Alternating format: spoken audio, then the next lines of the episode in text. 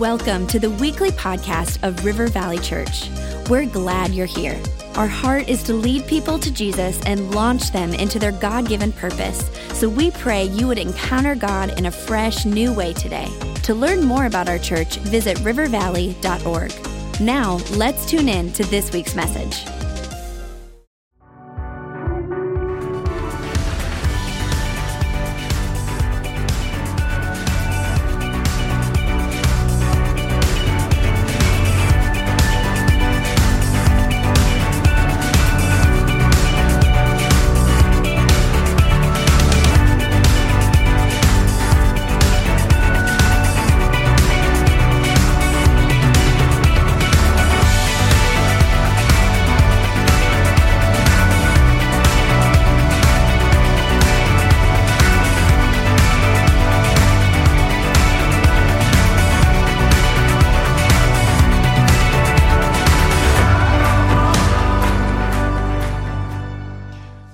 Are starting another series right now, and uh, the title of it is called Ribs. I'll explain that in just a moment. But uh, I feel like this is really a left brain summer. How many know um, right brain, left brain? Okay, you know, right brain, left brain, right, creative, emotional, left brain, logical, order. And I just feel like uh, with our last series on stars, with astronomy and all that, very left brain. And now this series as well is very left brain. So for those of you that are right brain, uh, there's going to be a wonderful series in October, River Valley at the Movies. That's the true series. And uh, if you're right brain, uh, don't miss worship. That's all I'm saying. If you're a right brain person, you need, come on. We have worship and then the left brain teaching. And uh, I know that it may not get tons of amens, but this is a left brain uh, series again. It, it, it's called Ribs, but it could be called. Um, scientific secrets of God's Word. It could be called hide and seek. It could be called national treasure. I, again, I, I, I, gave the idea to the team, and usually I, I give them an idea and then they kind of take it and develop it. And I kept saying, you know, this is, I'm going to start with this thought about the rib. And, and they're like, they, let's call it ribs. And I'm like, no, I'm going to want to eat at Famous Dave's. How many are with me? You know, it's like, this service here, it should be sponsored by Famous Dave's. But, anyways, all right. Um, here's what happened I was at a friend's church and I was listening to him preach, and he said this. I couldn't believe it. I've never heard it. was just a year ago.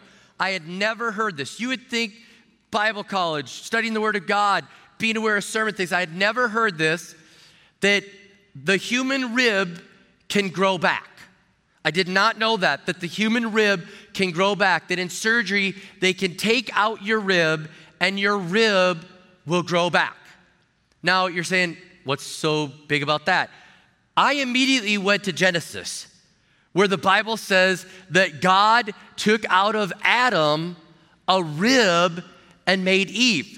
And immediately in that moment, I'm like, how did I not know this? And so, how many know that? I'm, right there, I'm Googling to make sure that my friend's telling the truth. Like he's lying in his church, you know what I'm saying? So I'm like, and I'm like fascinated. Article after article, not Christian, like doctors, just all Christians and non-Christians writing about this, that the rib is able to grow back. I found one, um, Dr. Carl Wieland, who was in a major collision and they were rebuilding his face and using bone from his rib. And he asked his surgeon, now this guy's a doctor, and he asked his surgeon, are we gonna run out of rib there? And the surgeon looked at him like, how do you not know this? How do you not know that the rib can grow back and it regenerates. And uh, he said, if we leave the periosteum intact, which is a big word, but he said, if we use that, if we leave that intact, the casing around the rib bone, the rib bone will grow back. Fascinating. Again, because Genesis chapter 2, maybe I'm way more fascinated. The left brain people, they're like, the right brain people are like, ribs for dinner. Okay, I got it. I got it. I got it. Genesis 2, okay? So the man gave names to all the livestock, the birds in the sky, and all the wild animals, but for Adam, no suitable helper was found. So the Lord God caused the man to fall into a deep sleep, and while he was sleeping, he took one of the man's ribs, and then he closed up the place with flesh. Then the Lord God made a woman from the rib he had taken out of the man, and he brought her to the man. It's right there. It's right there. That was what was so fascinating me to me because it was like a scientific thing that's been hidden for years. Okay? It hasn't been until recently that they discovered that the rib would actually grow back. So, for thousands of years, It's just like, okay, he chose a rib. And there's lots of different things where people say, well, it was probably for that reason or this reason or that reason. And of course, God could have taken any part of the body and done a miracle, but he took the rib and it actually lines up with science. And I believe that all throughout the Word of God, there are little things that are hidden in there that smart left brain people discover. And we're going to look at some of those today. And they have aha moments with God. And then they share them with the rest of us, and we have aha moments with God. But he, again, he could have done a miracle and just, uh, you know, taken any bone he wanted, but he took the rib that actually grows back. I mean, I grew up thinking like that men had one less rib than women, like God took, you know. And then when I found out we had the same, I was like, man, I don't know, does that contradict the Bible? I mean, but then I thought, you know, like if I lose my finger, it's not like I'll genetically pass on to my kids a pinky-less child. You know what I'm saying? the DNA is the DNA. So I was like, all right, but I still was trying to figure it out. But he took out of the rib and the rib grows back. So it's a little aha thing that just kind of says, take a look at that. What else is in there that you don't know? How amazing is my knowledge and my wisdom? How amazing is my word? Why don't you get into it more and see what else is there? Now, again, Genesis tells us that woman is, is not a separate being, but she's part of the man. She was made, and the Bible says, helper, helpmate, companion, uh, who corresponds with him, cor- who's corresponded with the need. Um, not that she corresponds, but corresponded, you know, a helper comparable to him. Now, the Hebrew literal meaning means um, a corresponding helper, not a subordinate, an equal.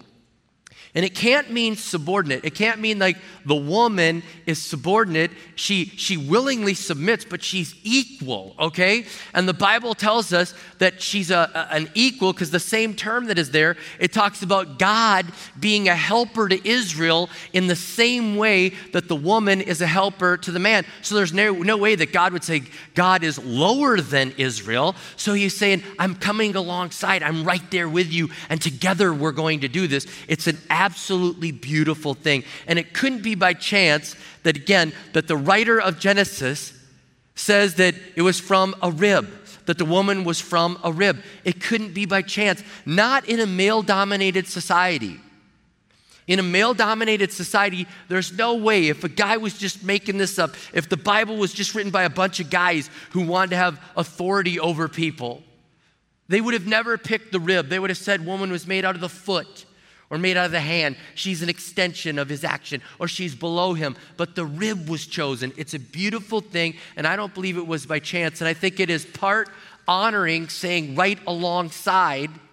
And I think also God was giving us a scientific aha moment. But with the side thing for just a moment, Matthew Henry has this beautiful affirming commentary, and he says this about the woman being made out of the rib.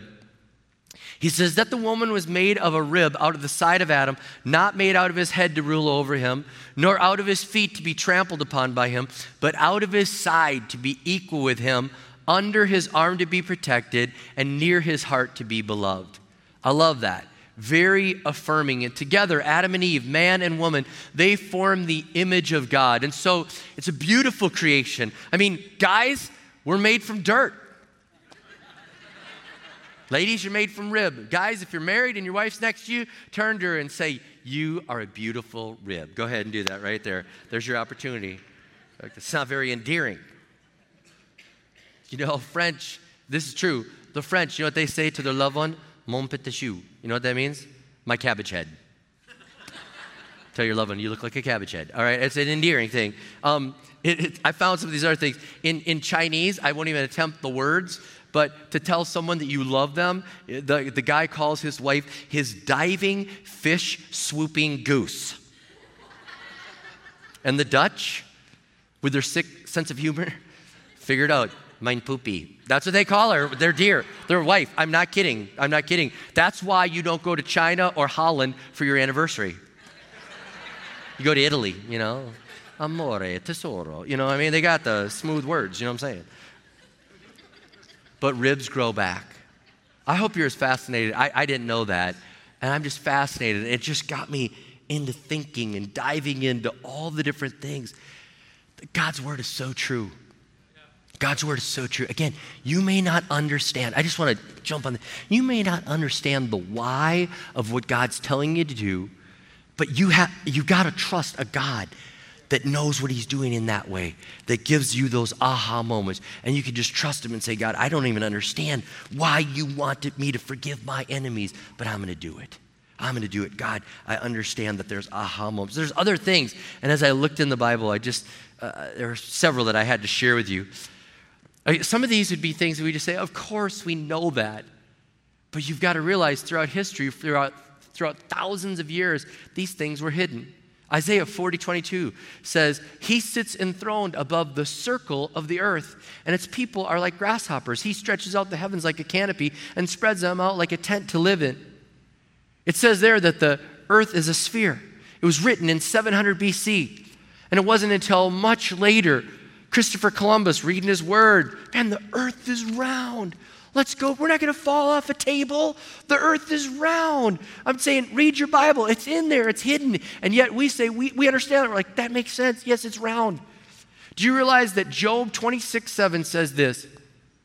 He spreads out the northern skies over empty space, he suspends the earth over nothing. Okay? We look at that, we say, of course. But it wasn't until 1650 when they realized wait a minute, the earth is not sitting on something, the earth is actually suspended in space. It was always there all along. I mean, when I, when I see that, I'm like, hey, Richard Hammer, read your Bible. I mean, it's in there. He does read his Bible. You know what I'm saying? It's in there. Ecclesiastes talks about the water cycle. Ecclesiastes 11, if clouds are full of water, they pour rain on the earth. It's talking about the earth going up and, and the, the, the, water going up and coming down, giving us a hint in this water cycle. Like, where does it go? It goes up to the clouds, it comes back down. There's a cycle that's going on. Again, as we read the Word of God, there are things that are here. How about this? That air has weight. We didn't know this again until the 16th century that air actually has weight. There's a weight to the air that is here. And yet, if you read your Bible, you see this in Job 28 25. It says, When you gave to the wind its weight and apportioned the water by measure. Okay? It was saying it all along, and then scientists discovered that air has a weight to it. Water has a, a measure to it, and depending on where it is, whether it's sea level or up in an altitude, whether the temperature, the, the apportionment changes. It's like God knew what he was talking about here, and he's given us a glimpse and he's helping people to discover. And I'm sure when that scientist discovered that, it was an aha moment. You've got to be kidding me. That's amazing. It was hidden there all along. Leviticus 15 13 talks about ceremonial cleansing. And people didn't understand this that you had to wash your hands in running water, that if you wanted to be purified, don't put it into stale water. And in Leviticus 15 13b, it says, The man shall count himself seven days for his cleansing. He will wash his clothes and bathe his body in running water. Then he shall be clean. And doctors were reading the word of God, and all of a sudden they're like, Wait a minute. We keep washing our hands in just still water. We keep going back to the same water and rinsing things off in the still water. We need running water. That's the way that we'll have purity. It was there all along. And as we read the Word of God, again, they pop out at us. It wasn't until later that they discovered quarantine, like we need to do this with diseases and quarantine people. And the Word of God, years, thousands of years before, was saying, quarantine people that have this disease. This is how you need to take care of it. Again, over and over and over again. Left brain people, they're in there. Some of you are super excited. You're like, I want to discover one. I pray you do. You'll find that life is in the blood. All along, we should have known it that the life was in the blood. When the blood is gone, life is gone. Leviticus 17 11 says, For the life of a creature is in the blood, and I have given it to you to make atonement for yourselves on the altar. It is the blood that makes atonement for one's life. Ephesians 1 7 says, In him we have redemption through his blood, the forgiveness of sins, in accordance with the riches of God's grace. And I'm going to talk about this more in two weeks. Talk about the blood and DNA. What does that have to say? We're discovering all sorts of things about DNA. And yet, God probably had all sorts of things that were hidden here. And now scientists are just finally smart enough to figure it out. But here's something you don't have to be a scientist to figure out the life is in the blood. The life is in the blood physically and spiritually. You don't have to be a scientist to figure this out that your life is in the blood of Jesus Christ. If you ask the blood of Jesus Christ to cleanse you from your sins, if you believe that He died on the cross, that He rose again from the dead, that He rose from the grave, and that His sacrifice paid your price, His blood covers your sins, the Bible says you're forgiven. The life is in the blood. I think God I don't have to be a scientist to figure that one out. As we read the Bible, we discover God's character, we see his heart, and there are hints that are discovered. And when I said, I hope you discover one, I hope you left brain people, I hope you discover all sorts of things. Just this week, I didn't realize I was in the presence of such greatness. Okay? I was at General Council, and there was a guy walking around that looked like, you know, he looked like we needed to help him find some directions of where he needed to go. You'll see a picture of him in just a moment. And little did I know that this guy was one of the leading scientists in America. He and his brother were called national treasures by the Secretary of Defense. This guy, uh, Ken Corum, and his brother James, I think we have a picture. Go ahead and show him up there. You're, you're in suspense. There he is. His tie's loose. He's got a wicked mustache that's looking righteous. And, and that guy and his brother, you got to understand what they just discovered. They discovered wireless electricity. They can send electricity anywhere in the world and power an appliance, power a light bulb. They can do it from anywhere in the world. The governments of Panama, Costa Rica, Saudi Arabia have already signed up. They own all the patents on this. And these guys were brilliant, type Harvard type educated guys. And they, and they were like, we've got to ask why. We've got to ask why. And they grew up saying, How? Why? What about that, God? And their left brain was just going and going and going. I mean, they have hundreds of patents. And they, they just said, We were trying to figure out why in the world. And, he, and, and Ken said, When he read the book of Job, and he saw God saying, Where were you, Job, when I did this? And where were you when I did that? And can you do this? And can you do that? His mind just went, Okay, that's amazing. God's incredibly high.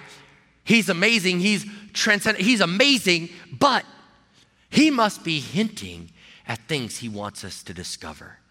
And so he and his brother started looking through the hints of the Bible and discovered the ability to send electricity without a cord, without a power line.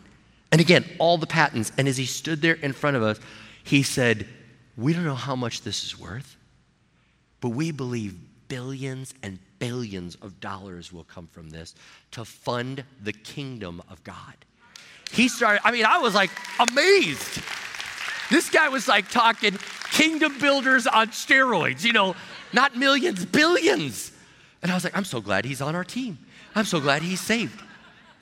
And it was just amazing to see. He's like, I'm going to use this for God's glory. And then he started saying, Nothing's impossible. The God that can show me how to invent wireless electricity can heal your body. And he's like, Stand to your feet and praise Lord. I mean, he was going for it. And then he's like, Now back to quantum physics. And you know, uh, it, was a, it was amazing.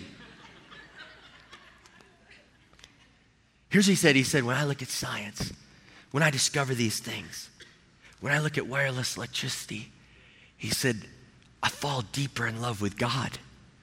He says, every discovery, discovery pushes me towards my Creator, helps me be in awe of the one that would give us these, these thoughts, these hidden things, would give us new revelation, that when we call upon Him, He'll help us have new knowledge and new wisdom. And He said, I just find God when I dig into science.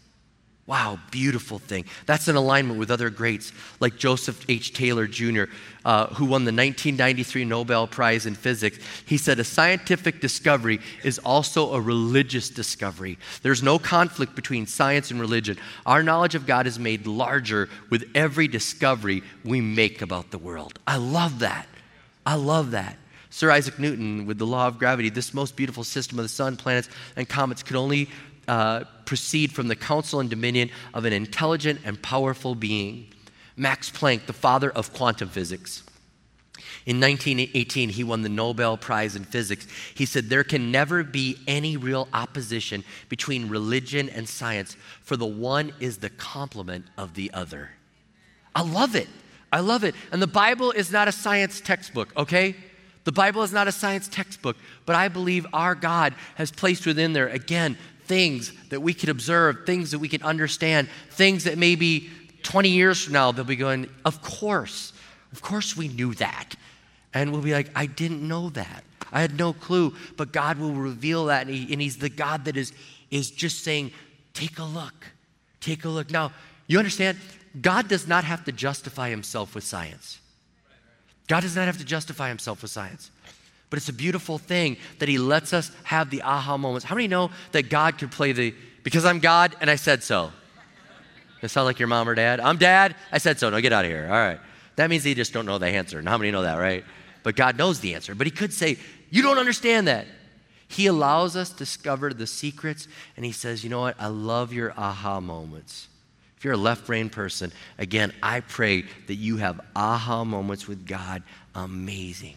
They just keep coming and coming and coming. But a lot of left brain people, let's be honest, they fight against God's truth. They fight against it. They fight against it and they fight against it and then they fight against it. And I really believe that Genesis is under attack. Again, creation and Genesis account. That's why anything that science confirms in Genesis, like the rib grows back, just as one more thing that says, see, see. And the scientists and the left brain people many times will try to push God down. Romans talks about this. It says in Romans 1:18, the wrath of God is being revealed from heaven against all godlessness and wickedness of people who suppress the truth by their wickedness. It kind of means this that people that don't want to face the truth, when they have the aha moment, when they hear the rib grows back, they go, that was just chance or luck. Could have said anything. You got lucky.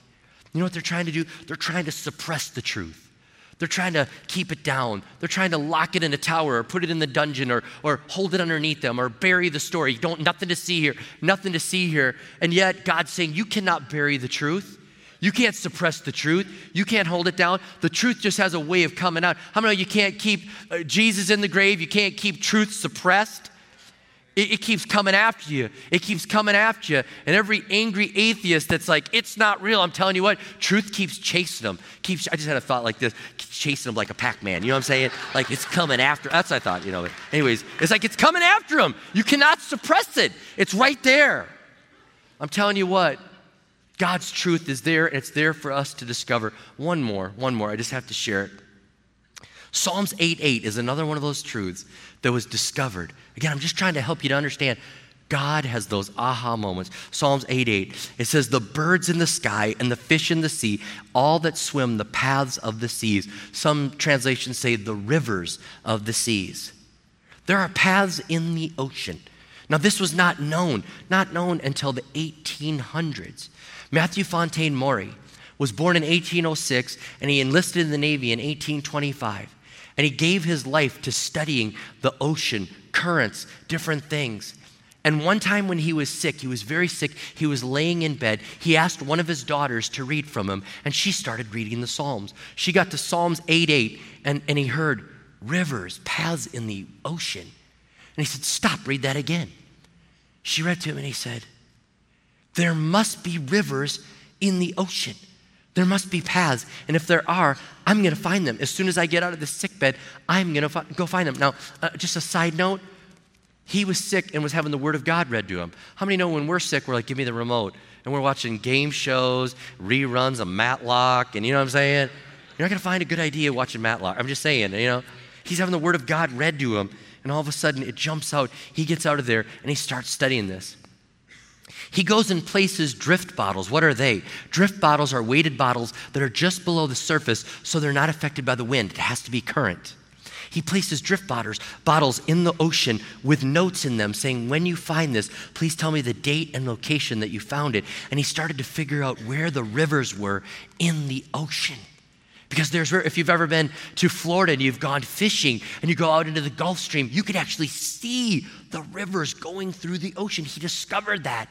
And when he discovered that, he found out that he could cut the time down of ships going from the Atlantic to the Pacific. He cut the time down by 40 days because he got them into the rivers.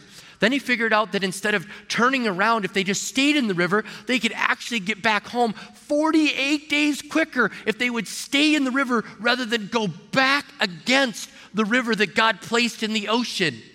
I mean, the US Navy was so impressed with this, they couldn't believe this, that they actually made a, a, statue for him and, and put a monument and dedicated. They said, He saved us millions and millions in their time. It has to be billions when you think about that our ships now are able to go in the current, in the river, and move submarines to go in the current and be able to save time and resources. And they, they made this monument and in 1929, the U.S. Navy uh, dedicated this monument in Richmond, Virginia. Go ahead and show a picture of this wonderful man. Okay, here we are with Maury, and it says the pathfinder of the seas. But I want you to know what they did with this monument by his left foot. Go ahead and show the other picture. They placed the Bible on the ground at that monument in Richmond, saying the Bible showed him the pathways of the seas separation of church and state. The Navy guy found it through the Bible, and the government put a statue up with the Bible. Don't let anybody chisel that thing away either. I'm telling you, this is an amazing thing. The Word of God is loaded with all sorts of secrets, and I will tell you this it's loaded with all sorts of obvious things that are showing us the truth. I know oh, you may never have a, a, discovery of a hidden truth of God's Word. Again, you know, I pray if it's going to happen, why not happen in a church like ours? And you can invent something that the rest of us right brain people will be like in awe of and just give to kingdom builders. You know what I'm saying? But you may never discover hidden truth. You may never have a statue dedicated in your honor, but I will tell you this you could be a trophy of God's grace. You may never have a statue dedicated in your honor, but you could be a trophy of God's grace because that's not hidden. That's not a hidden thing. God was right up front. For God so loved the world that he gave his one and only Son, that whoever believes in him would not perish, but have everlasting life. He told us, Jesus said, I'm the way, the truth, and the life. No one comes to the Father except through me. He said, I came to seek and save that which is lost. He said, It's not the healthy people that need a doctor, it's the sick people, and I came to save them and help them. We see this beautiful, beautiful truth there, and I just believe that God's saying, Get into my word, see the obvious things. And I pray in our church we'd have a greater dedication to our Bible reading, scripture, observation, application, prayer. We call it SOAP.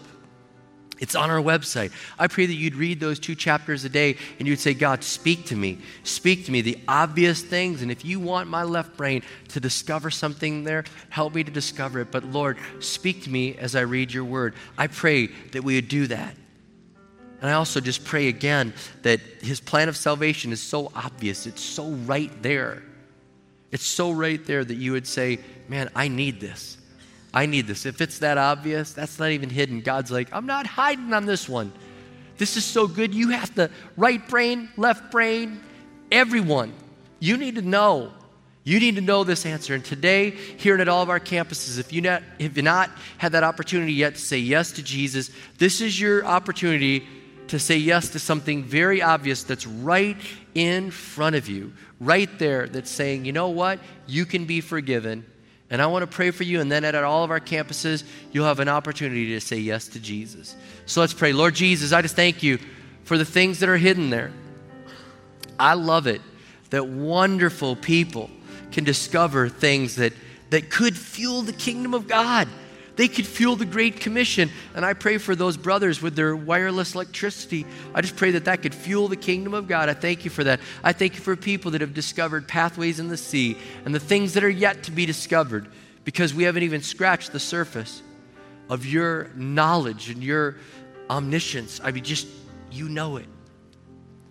But I pray right now for a very obvious moment here and at all of our campuses that we would have an obvious moment to know that Jesus Christ desires to forgive us of our sins, that you died on the cross, that you rose again from the dead, and you paid the price for our sins. And if we'll simply call on the name of the Lord, if we'll admit that we're sinners, if we'll call on your name, we'll be forgiven. And so I pray right now that people would do the very obvious thing that's right there in your word for us to find, and they'd say yes to you, Lord Jesus. They would say yes to Jesus.